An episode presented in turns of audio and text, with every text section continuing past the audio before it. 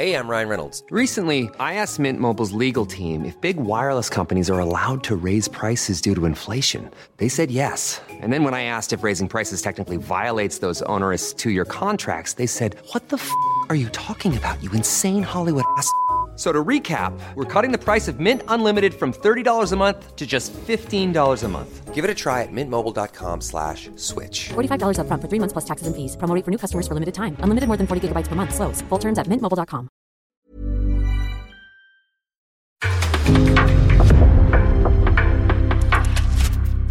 En podcast från Aftonbladet.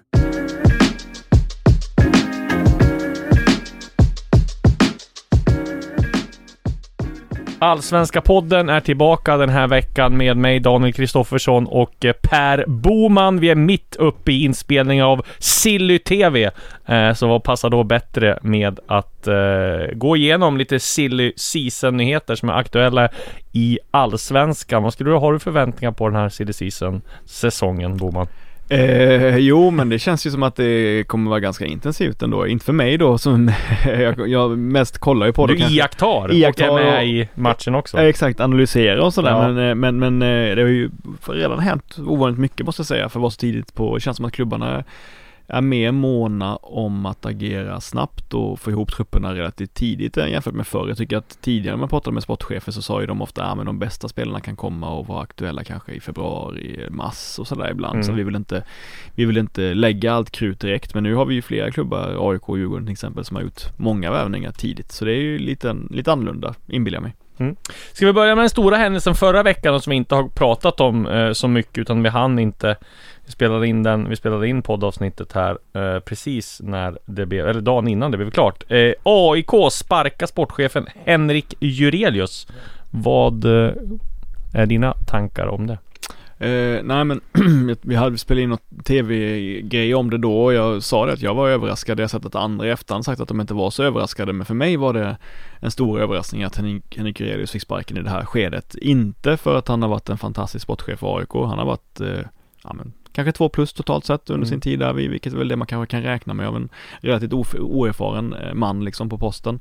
Men utan att det, det kom vid det här tillfället liksom. Jag, jag, jag trodde ändå att han skulle få eh, ja, en säsong på sig till kanske, ett, ett halvår på sig till. Sen kan det säkert bli bra nu med den här nyordningen men ingen sportchef är ju klar och när jag pratade med Manuel då, eh, VD, eh, klubbchef, eh, sportchef nu också då numera Mm. så måste jag säga att han, eh, han liksom verkligen manade till lugn då och sa att jag är jätteerfaren också som sportchef. Jag har jobbat som sportchef i BP och haft den rollen och jag kan det här och jag vet den här businessdelen och jag är duktig på det och eh, visst, det är mycket tyder ju på att de kommer få in en, en, annan, en annan sportchef men han lät ju Det ändå kändes som han ville ha det va? Ja, ja, ja, jag minns det som att han var oerhört bekväm med att han skulle kunna hantera rollen under en längre period. Sen kan det säkert bli klar någon imorgon, fan vet jag. Men jag upplevde på honom att han, eh, som du säger, inte lät helt, eh, lät inte helt eh, orimligt att han skulle vilja jag kanske har den här rollen också. Nej precis, eh, ja, men det man hörde var ju att han, alltså man hörde ju hela tiden att han hängde löst efter den här säsongen då. Det var en del snack om dels hanteringen av det här Bartos Celak förlängningen och eh, att han sparkades eh, kort därefter. Och dels var det liksom för långsamma beslut, beslutsprocesser. Gällande värvningar, han gick inte ihop med styrelsen, han var inte med på styrelsemötena där som sportchefer brukar vara i AIK på slutet de senaste månaderna. Och så var det ju eh, vd då, Manuel Lindberg som skötte försäljningen av trippel A till exempel. Och om unga spelarnas utveckling, sportresultaten. Men sen var han med och tog in Andreas Brännström, han var med och värvade Omar Faraj, han var med och värvade Magashi.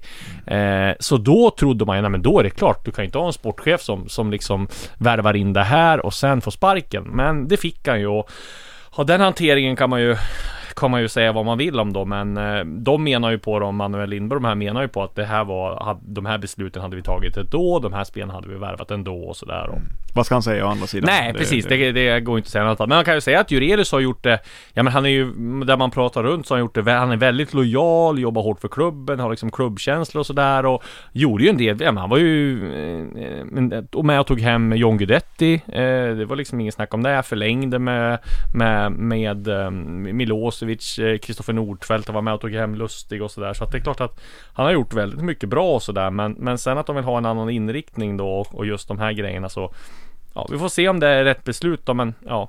Eh, för mig kom det också överraskande, inte på grund av, man hörde ju rykten om att ja, han hängde lös. Men det som var överraskande var ju att eh, de tog beslutet nu och att han hade varit med och värvat så mycket eh, saker innan. Så att nej, det får man ändå säga. Sen är man ju också nyfiken på det här, eh, de här grå eminenserna, det här tekniska rådet då som, Ja. eh, som får allt större utrymme i AIK verkar det som. Och, eh, lite efterhand nu verkar det lite som att man, man målas upp bilden av att det här tekniska rådet har varit så oerhört delaktiga i de senaste värvningarna och tränartillsättningarna och sådär. Sen så har man hört från andra håll ibland att, ja men att det var nog ändå Jurelius som var den som aktiv, mest aktivt drog i Brännström sådär. Så att eh, Ja, jag tycker att eh, det känns osäkert måste jag säga. Även för han, eh, ja, Manuel då, eh, ger ett ganska tryggt och säkert intryck och så och verkligen verkar, verkar sugen på det här och verkar, och verka eh, ha saker och ting eh, under kontroll delvis i alla fall så, så, eh, mm, ja det, det känns lite konstigt allting i alla fall tycker jag. Mm.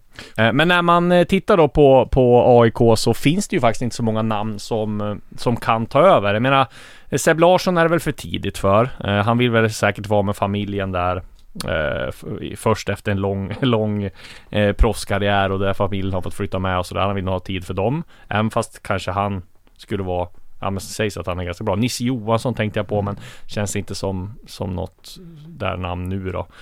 Magni Fannberg har det ju, har ju diskuterats om eh, IK Start. Han har de ju träffat, men jag hörde också att han var aktuell som någon annan roll, så här scouting eh, eh chef eller liksom eh, skulle förstärka upp scouting eh, scouting eh, rollen eller- och eh, även liksom assisterande sportchef. Vilket kanske inte blir aktuellt nu då med tanke på att, att eh, är borta. Däremot så fattar jag det som att han vill ha ganska mycket makt om han ska liksom säga upp sig från start och, och, och gå tillbaka till AIK. Så det finns väl, det, han är väl ett alternativ gissar jag. Ja, det man kan säga, jag, jag tror absolut inte det är långsiktigt hållbart att, att eh, Manuel Lindberg kör, eh, Lindberg kör både eh, rollen som klubbchef slash vd och sportchef. Vi vet ju Mm. att eh, en viss, eh, jag ska inte jämföra dem i övrigt som en Mats Gren Mm, hade ju ja. dubbla poster Ja, under det en lång, lång period, ganska lång period i IFK Göteborg och det var ju katastrofalt. Mm. Jag har själv berättat efterhand att det blev alldeles för mycket, han klarade inte av det. Nu kan det Ja. vara så att Manuel Lindberg har helt andra kapaciteter då än Mats Gren. Det är ju inte otänkbart men jag tror att man sätter sig i en svår situation om, man, om det drar ut för lång tid på tiden att han ska ha Mm. dubbla roller. Jag tror inte att det är egentligen någon som klarar av det. Nej, precis. Bojan Djordjic har det ryktats om också, men jag vet inte om det känns känns som ett eh, bra namn nu och var på Han har varit tv väldigt mycket och har stark koppling till klubben, men har han någon liksom erfarenhet av förhandlingar och, och sånt där? Det, Han har varit svårt ung, att se. i, alltså som i ledarroll och så har han ju mest Ja. varit ung, ungdomstränare och ungdomsutvecklare väl, jobbar väl med BP ibland och sådär och har varit tidigare ungdomstränare i AIK. Eh, nej, det känns ju mer som en, eh, som ett skönt namn att plocka fram mer än något annat. Mm. Eh, så att jag, nej jag tycker det känns, alltså jag hade någon tanke om, om nu, Lindberg är så jävla sugen på att vara sportchef också så skulle man ju kunna göra en rokad i ledningen att eh, Fredrik Söderberg som är vice vd, att han blir klubbchef och vd även för han Ja. eh, han klarar av det och Ja. att Manuel Lindberg då blir heltidssportchef Ja. bara. Alltså, jag vet inte vad det skulle stärka AIK liksom. Sen är det ju Nej. snack om att man ska ha flera olika sportchefer och få, eller alltså två stycken som delar på rollen och har olika ansvarsuppgifter. Någon som kanske är mer fotbollsmässig, någon som är mer affärsmässig och sådär. ja då, det känns det mer logiskt att då kanske det blir Ja. då man, man, Magni Fannberg och eh, någon till. Så att, eh, ja, nej, det, det ska vi säga det att AIK är ju inte heller speciellt kända för att liksom rekrytera utifrån. Man tar ju väldigt ofta Ja men det är bara att kolla på, ja men Björn Westström tog man inifrån, Jens T Andersson Alla har ju haft någon koppling till Till AIK tidigare, Jurelius så att Nej det är svårt att se att man skulle bara Plocka in en dansk till exempel eller någon sådär Ja, spännande att se i alla fall. Eh, vi ska gå vidare med silly season nyheter här. Oliver Berg blev klar för Djurgården här. Skriver på ett långt kontrakt, fyra år. Det var en liten dragkamp där med Malmö FF. I alla fall en kort tid. Eh, men det var väl Djurgården som, eh, som eh, drog det längsta så att Vad, eh, vad säger vi om den värvningen? Ja, Jag blev först lite nostalgisk det här med jag tänkte på det när det kom ut här med att, att då eh, Malmö på ett regelvidrigt sätt hade kontaktat eh, hans representant. Så då kände jag att det var så här, du vet den här tapping up skandalen som var med Ashley Cole och, och och eh, Arsenal och Chelsea minns jag att det var en stor grej att de hade liksom ja, eh, kontaktat honom utanför, alltså när de, inte hade, när de inte fick göra det egentligen, de fick väl böta ganska mycket. Det var länge sedan man hörde om det annars i svensk fotboll och det, Ja. Andreas Eriksson förklarade väl det att eh, man har, som, som sportchef har man alltid kontakt med en svärm av agenter som berättar hur landet ligger hos sina klienter och så där. Det är svårt att se hur det skulle gå till på ett annat sätt. Det som har varit verkligt illa hade väl varit till exempel om man hade kontaktat klubben som Sané och ändå gått på spelaren. Det, då Ja. känns det jävligt illa liksom. Att man förhör sig om Nej, det det kändes, till. om det nu var Ja, så, ja, så kändes det inte som någon stor grej riktigt. Nej, inte, inte jättestor grej i alla fall Nej. måste jag säga. Eller jag har svårt att se hur det skulle gå till på ett annorlunda sätt i alla Nej. fall. Men eh, Berg i Djurgården då? Vad tror vi där? Nej, jag, jag har mycket svårt att säga att det skulle gå dåligt. Jag tror att det kommer Mm. bli väldigt bra. Eh, Han eh, är, ja, som, som, som må- många sagt, han kan ju vara jag tror att han skulle passa utmärkt i Findell-rollen om Findell säljs. Eh, mer offensiv då. Är oerhört bra på att hitta mellan linjerna och komma rättvänd. Oerhört bra på att vara spelbar. Springer som en galning. Har en taktisk förståelse av högsta snitt liksom som verkligen kan, kan vara tränarnas förlängda arm ute på planen. Skulle också vara jätte, jättebra tror jag som, som i centerrollen. Eh, I mer flytande fri centerroll då. Säg att Eversen skulle vara vänsterytter då istället. Mm. Skulle vara jättebra på att sätta pressspelet, jättebra på att organisera sig tillsammans med lagkamraterna. Såklart ingen stor målskytt men ändå en pålitlig målskytt. Eh, Så att jag ser honom i flera olika positioner. Eh, Och eh, sen som det som Thomas Lagerlöf och Kim Bergstrand alltid tjatar om, eller att de alltid upprepar då hur träningskulturen, hur viktig den är, att det man, det man gör på träningsplanen är i grunden viktigare än, än, än kanske ens tränarnas liksom små taktiska eh, eh, eh, idéer ibland. Mm. Alltså det är klart att taktiken är jätteviktig men ibland så kan man ju höra tränare som säger så här, ja men i vårt uppbyggnadsspel så gjorde vi så och då gjorde de så och då fick den, kom den spelaren fri och då löste vi det och så vidare. Alltså att man ofta gör sig själv till en väldigt stor del av av hur det gick i matchen så att säga. Så är ju inte riktigt Kim Bergstrand och, och Thomas Lager, de pratar ju mycket om att träningskulturen slår det liksom, att det är Ja. i grunden viktigare och i Oliver, Oliver Berg får man ju en, en, en, en spelare som är så extremt inriktad på sin Alltså extremt målmedveten i, i sin personliga utveckling också. Så att de får ju en, en person som passar utmärkt in i, i gruppen tror jag. Så att eh, ja, jag, jag tycker att det är en jätterolig intern värvning i Allsvenskan. Dels att Kalmar får mycket pengar dels att eh, Djurgården satsar eh, på en spelare som är bevisad allsvensk toppklass. Och nej jag, jag kan inte säga att det skulle gå dåligt för honom där. Nej. Eh, om vi ska ta lite senaste nytt då som Christer Mattiasson, eh, Mm. BP's tränare som vi skrev om igår här, kommer lämna klubben. Och vad jag hörde så gick han gick ut, det var ju så, det var så konstigt tur där. Han har ju bekräftat att han har träffat Sirius och han har meddelat som jag har förstått att han vill dit. Eh, men sen så gick han ut på Fotboll Direkt och sa i måndags att "Nej, men jag kommer vara stämt att få bli kvar i BP. Och sen så vad jag hörde nu så har han fått sparken av BP och det var jättedålig stämning på BP's avslutningsfest i, i, i, igår liksom. och, eh, så att eh, nu får vi se vad det blir då här, om det blir Sirius eller om det blir något annat. Men BP's eh, klubbdirektör Peter Kleve bekräftar för mig i alla fall att eh, Olof Mellberg är ett av namnen de kollar på. Och det har vi skrivit om tidigare också så att vi får se vad som händer där. Men det går ju inte annat än att lida lite med Mattiasson nu, om han inte, om han inte skulle få Sirius nu heller Nej, liksom. Samtidigt gapa efter mycket ibland Ja eh, precis. Men, jag, men jag, jag tänkte på det, men för att du har skrivit det i alla fall, jag har hört det på ett annat håll också, men det är ju det, man får ju en känsla av att eh, BP, för BP's del har det varit mycket, mycket viktigare att behålla den här assisterande Ja, Engelmark, ja. att det har varit, så att säga, prioritet nummer Ja. ett och det kanske säger någonting om hur de, ja, med all respekt, hur Mm. de ser på Men samtidigt Mattiasson så det också. väldigt många spelare som är pop- han är populär bland spelarna Chris Mattiasson och Mm. många som har velat haft kvar honom Ja, också är så. så. Mm. Nej, eh, märkligt i alla fall men Mm. Mellberg till BP vore ju coolt om de löser det. Det hade ju varit höjt allsvenskan lite. Ja, exakt. Han är ju, han är ju, det är klart att det var trist att det, att det gick som det gick i, i HF där vi, men ja. Han har ju åtminstone bevisat i BP-miljö tidigare att han kan göra ett bra jobb och med den typen av eh, grupp av spelare. Så att Mm. det, vore, det vore absolut spännande. Och sen har vi då Djurgården som eh, vad jag har hört så har Wilmer Odefalk varit Djurgården. Där handlar det Mm. bara om att Djurgården ska komma överens med BP. Samma sak är det Lukas Bergvall. Mm. eh, Den här supertalangen och även hans eh, mittfältare, eller mittfältsbrorsa Theo då som Expressen har skrivit om också är aktuell för, för Djurgården. Eh, och det känns ju lite som att Djurgården ska locka till sig Lukas eh, och Theo, eh, Theo Bergvall och sen så Wilmer Odefalk. Där ligger ju mycket i eh, nya koordinatorn Peter Kisvarodi. Kan det vara så att Bosse Andersson hade en tanke med så här att okej Eh, Lukas Bergvall, en av Sveriges absolut mest intressanta spelare på många år. Vi har sett klippen på honom. Han har ju, tror han har 30 000 följare på Instagram också, en sån riktig barnstjärna. Eh, Och Willem Rodefors. Ja, de här ska byta klubb. Vi tar deras, eh, han som de känner bäst och så kan vi slussa honom, eller låta honom locka dem till klubben.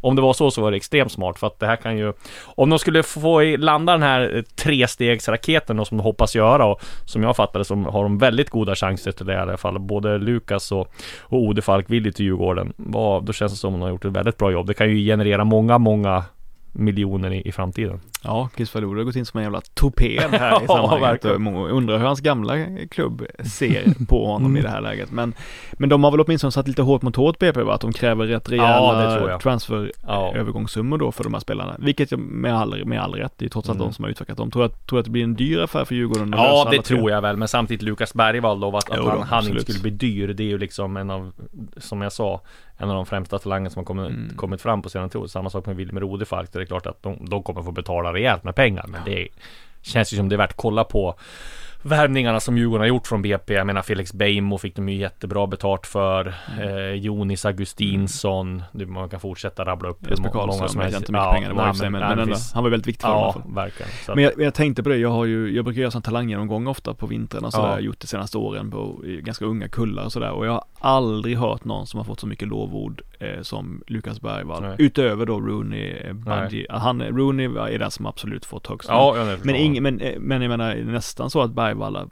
anses vara en ännu större talang än till och med kanske, eh, eh, förlåt, jag är helt, eh, Wilgot Sveberg. Ja, ja, absolut. Eh, alltså jag menar, så att jag menar det- och Wilgot Sveberg vet vi hur snabbt det gick för honom och, Ja. och, och, och sätta sig i respekt i Allsvenskan. Så Mm. att eh, det är, ja det är intressant. Samtidigt är det så här, så här också, han kommer som 16-åring. Jag, jag, jag tror liksom ingen klubb i Allsvenskan, ja det är Alexander Isak då som var, Mm. ska räkna med att han kommer in dominera ett mittfält när han är 16-17 liksom. Men kan de betala och köpa Men- loss dem och låna ut honom direkt Ja så kan det BP, vara, liksom? eller så kan de ge han speltid, nej han kan ju inte räkna med Ja. någon given startspelare. Men det tror jag inte kan göra någonstans. Nej, men, men jag tänkte det som, som en BP ändå spelar i Allsvenskan, jag menar det kanske inte går, det kanske inte är någon mening att byta klubb men jag menar att köpas loss av Djurgården och lånas ut direkt. Jag Ja. vet inte. Ja. Ja.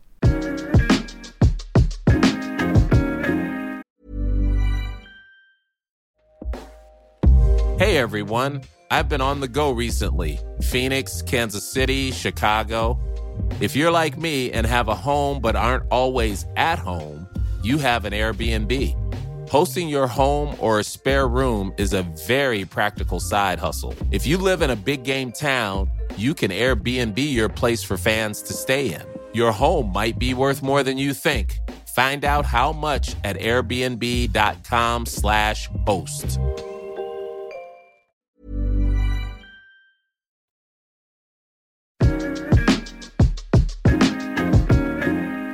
Se hur det blir. Men spännande i alla fall om Djurgården skulle lyckas landa alla tre, vilket de Mm. hoppas på. Eh, om vi ska ta lite mer då så, tre, apropå tre värvningar så har ju AIK också gjort klart här igår, med, eh, eller förrgår, Ru, Rui Modesto, ytter, eh, mittfält, eh, ytter, eh, ytter wingback, yttermittfältare från Honka. De har gjort klart med Omar Faraj och Abdusalam Magashi.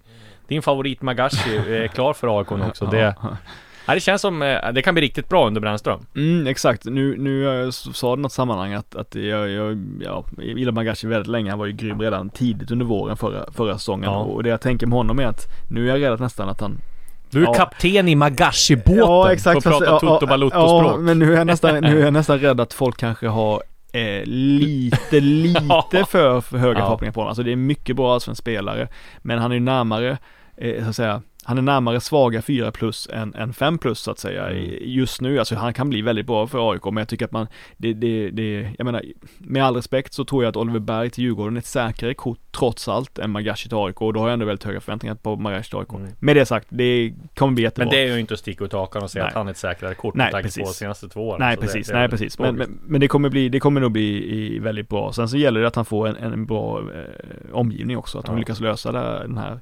innermittfälts, eh, just nu skulle det vara Bilal Hussein, han och eh, Ayari så är det givetvis bra. Men mycket tyder på att inte, att åtminstone en av de eh, två andra försvinner.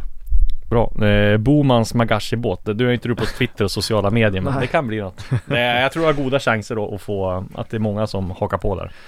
Och sen, och sen eh, angående Modesto då, Ja. eh, heter han väl? eh, Han vet man ju ingenting om men han har Eh, gjort så jäkla många poäng. Jag vet, och Vad han har gjort det och det, jag tänkte då så här, ja det är lite sådär, jag tänkte så här, det finns ju en Albion, eh, Albion Ademi-risk där, tänkte jag så här, och tänkte jag så här, oh vad unik jag är som känner så. Sen har jag ju sett att hundra personer har skrivit det. eh, Ja, är det så? Ja, ja, hundra personer har ju tagit upp det, att, eh, att, eh, att det är klart att man, men det blir också konstigt, bara för att någon gjorde mycket poäng i finska ligan och misslyckades, så betyder ju inte det att nästa person som gör mycket poäng i finska ligan Nej. kommer misslyckas. Dessutom helt olika positioner, han är ju wingback, ytterback, så att eh, Joe Mendes är ju skicklig, snabb, eh, följsam, eh, men eh, har ju verkligen inte bidragit med poäng särskilt mycket alls. Eh, vänder ofta hemåt. I, nu får de in den här killen då som ju ska vara eh, bevisad poängspelare och kanske ha en ännu högre utgångsposition då. Lite beroende på om man spelar med tre mittbackar inte och sådär. Så att eh, spännande att följa.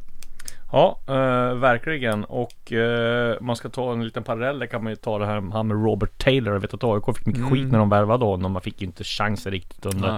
Eh, men däremot så hyllade ju Hasse Backe honom väldigt och slussades ju bort från AIK. Sen gick det ju riktigt bra för honom. Eh, värvades till Inter Miami där han spelar nu FC och var ju förra året, som vi var inne på i förra podden, lagkamrat med eh, Gonzalo Higuain. Ja, okej. Att, och det eh, finns ju andra som har lyckats, Rasmus Schüller till exempel. Ja, precis. Så att eh, det finns ju en del lyckade. Det är, hoppet är inte ute för eh, Al- Al- Albion Ademi ännu. Nej, så.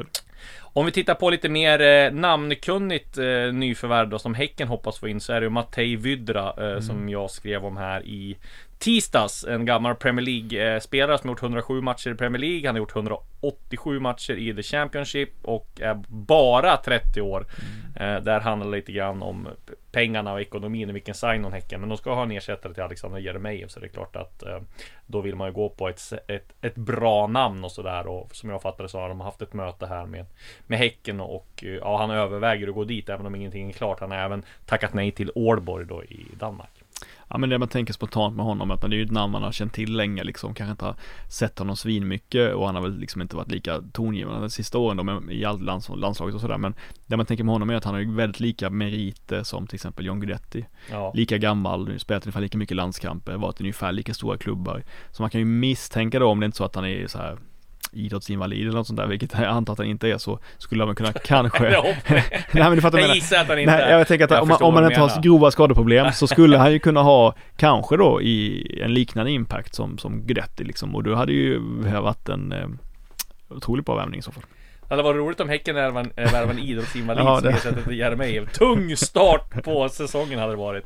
Eh, en annan grej som blev officiell idag var att Karim Mamar eh, värvas från AFC till Degerfors. Känns som en väldigt intressant värvning. Känns som Degerfors är bra på att hitta de där eh, spelarna i Superettan och sen kunna utveckla dem, ge dem chansen. Eh, Karim Mamar är omskolad till ytterback nu, öste in poäng och mål i AFC och Superettan nä- nästa år. blir väldigt intressant att, att följa han i Degerfors. Mm, kan man ju tänka sig att någon av de spelarna som finns i Degerfors kanske försvinner då.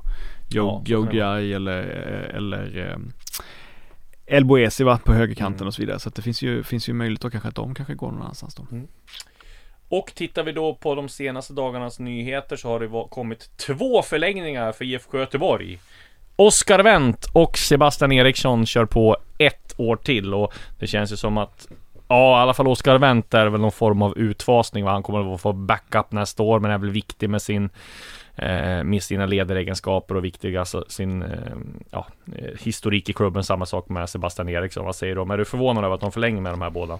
Det har ju, de har ju hånats mycket för sin ålder och Ja, sådär jo, med Göteborg, exakt. men de här känns ändå logiska va? Jag tror inte de Mm. tjänar, eller är några speciellt dyra värvningar heller, eller dyra förlängningar ska jag säga. Ja men Sebastian Eriksson tycker jag faktiskt också var duktig Ja, han var ganska eh, bra u- Under hösten där, tycker han gjorde flera bra insatser eh, Tycker han var bra med bollen, också bra i passningsspelet utöver sitt Lite griniga griseri som han också kan då liksom, eh, givetvis Så att jag tycker att man, har de ganska låga löner och sådär så är det väl inte orimligt att förlänga med Sebastian Eriksson. Oskar Wendt eh, är jag mer besviken på totalt sett än, än Sebastian Eriksson. Eh, Wen- Wendt hade jag, eh, hade jag väl kanske inte Ah, jag- jag fattar liksom, han har flyttat hem till Göteborg och så, men jag, jag hade inte tyckt att det var orimligt om, om man liksom släppte honom till exempel. Nej. Så. Precis. Och sen så en klubb som kommer att vara väldigt aktiv och som har varit väldigt aktiv på transfermarknaden är ju IFK Norrköping. Där blev det klart med ett tvåårskontrakt på Isan Sevankambo igår. Eh, dessutom så är Oskar Pettersson högaktuell och Lars Fris, den gamla Ålborg ehm, tränaren är aktuell som Glenn, eh, den som Glenn Riddersholm, Riddersholm vill ha in som assisterande tränare och Axel Kjell även varit där på besök. Var, Oskar Pettersson hade ju varit en klockrig värvning för Norrköping Mm. känns det som. Ja precis, man kan börja med honom. Det är ju att alla man pratar med, och som, som jobbar eller runt Superettan är ju väldigt förtjusta i honom. Folk kanske inte trodde att han hade just den poängproduktionen i sig. Men jag menar, jag tycker Oskar Pettersson var ganska bra redan i Djurgården innan han lämnade Djurgården. Jag såg ganska många inhopp där, där han gjorde Ja. Minns att han gjorde mål borta mot Sirius eh, 2020 eller någonting. Jag minns- att han var ganska vass, rapp, bra djupled, hade ett härligt go i sig. Och han har väl fortfarande vidare, vidareutvecklat de sidorna då i BP och jag menar gjort över 10 poäng, 10 ass, över 10 ass och över 10 mål.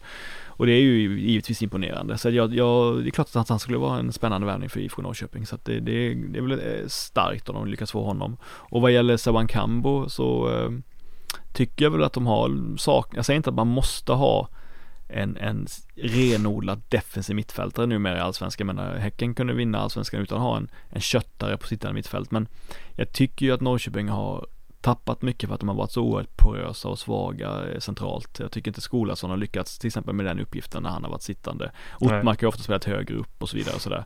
Eh, man har ju Traustason där också, man har Sigurdsson. Det är väldigt offensiva namn och jag tycker liksom ingen har lyckats vara den samlande kraften längst bak. Så jag kan förstå logiken i att ta in Saban Kambo som ju har en oerhörd fysik. Eh, Lite kantig med bollen men ändå relativt bekväm med den. Eh, har bra lungor eh, och så vidare. Så, där. så jag kan förstå att man tar in honom och är också väldigt rutinerad för sin ålder. Spelat många olika klubbar. Eh, gör ofta ett gott arbete sådär. Så att eh, inte så att man blir Ja men jublar direkt men det känns ändå relativt klokt. Mm. Verkligen. Och Lars, för två danskar då som tränare i Norrköping. Ja, exakt. Räckte inte med en. De vill ha in lite mer. Eh, en som kan liksom göra management by fear ännu mer nu. Eller vad tror du? Ja, jag, ja, jag vet så lite om honom så jag vill Ja, inte, inte säga om någonting om, om honom i början men jag har, det vore ju det har varit lite för mycket, det har varit så mycket negativt kring Norrköping så länge så jag skulle tycka det var kul om vi fick lite positiva, rubriker och det hände lite bra saker där. Det känns ju som att eh, det var ju ingen slump, eller det var ju, det är inte konstigt att Riddersholm vinner en dansk assisterande i alla fall. Nej. Eh, om vi tar det som har, eh, vi har pratat om det här rätt mycket i podden nu sen eh, Sportbladet avslöjade här att det var på gång med DC United om Hanna Jehas. Nu skrev Expressen igår om att det är helt klart, han går dit. Eh, eh, Malmö får eh, sju, eller Malmö, Hammarby får 7 till 10 miljoner. Eh, och Jehas får Wayne Rooney som tränare, blir lagkamrat med Christian Benteke. Vad säger du om det här steget? Eh, ja då, det är väl, eh, jag tycker Jazz är bra nog egentligen för att spela i en, eh, alltså mer eh, han får säkert bra lön där i MLS och Ja. MLS är ju ingen dålig liga och det är säkert en, ett kul liv Men jag tycker att Och han är Washington. Ja exakt, Washington exakt. Jag tycker dock att han är så pass bra att, att han skulle kunna göra det, i, Mm. i, kanske inte en topp 5-liga men precis under ute i Europa, alltså på kontinenten. Jag hade velat se honom där, så det är lite tråkigt att han går till MLS så.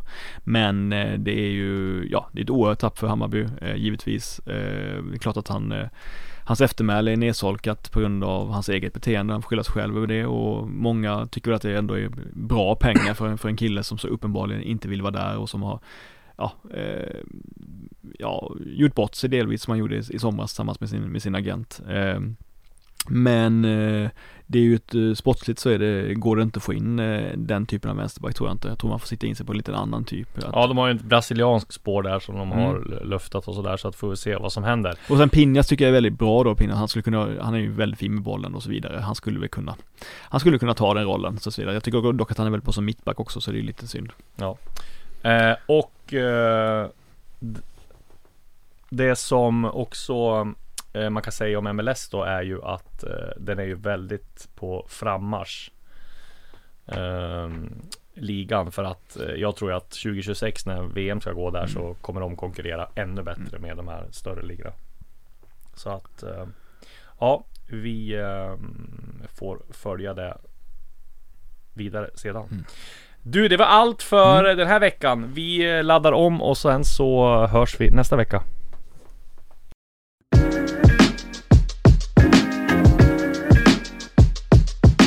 Du har lyssnat på en podcast från Aftonbladet.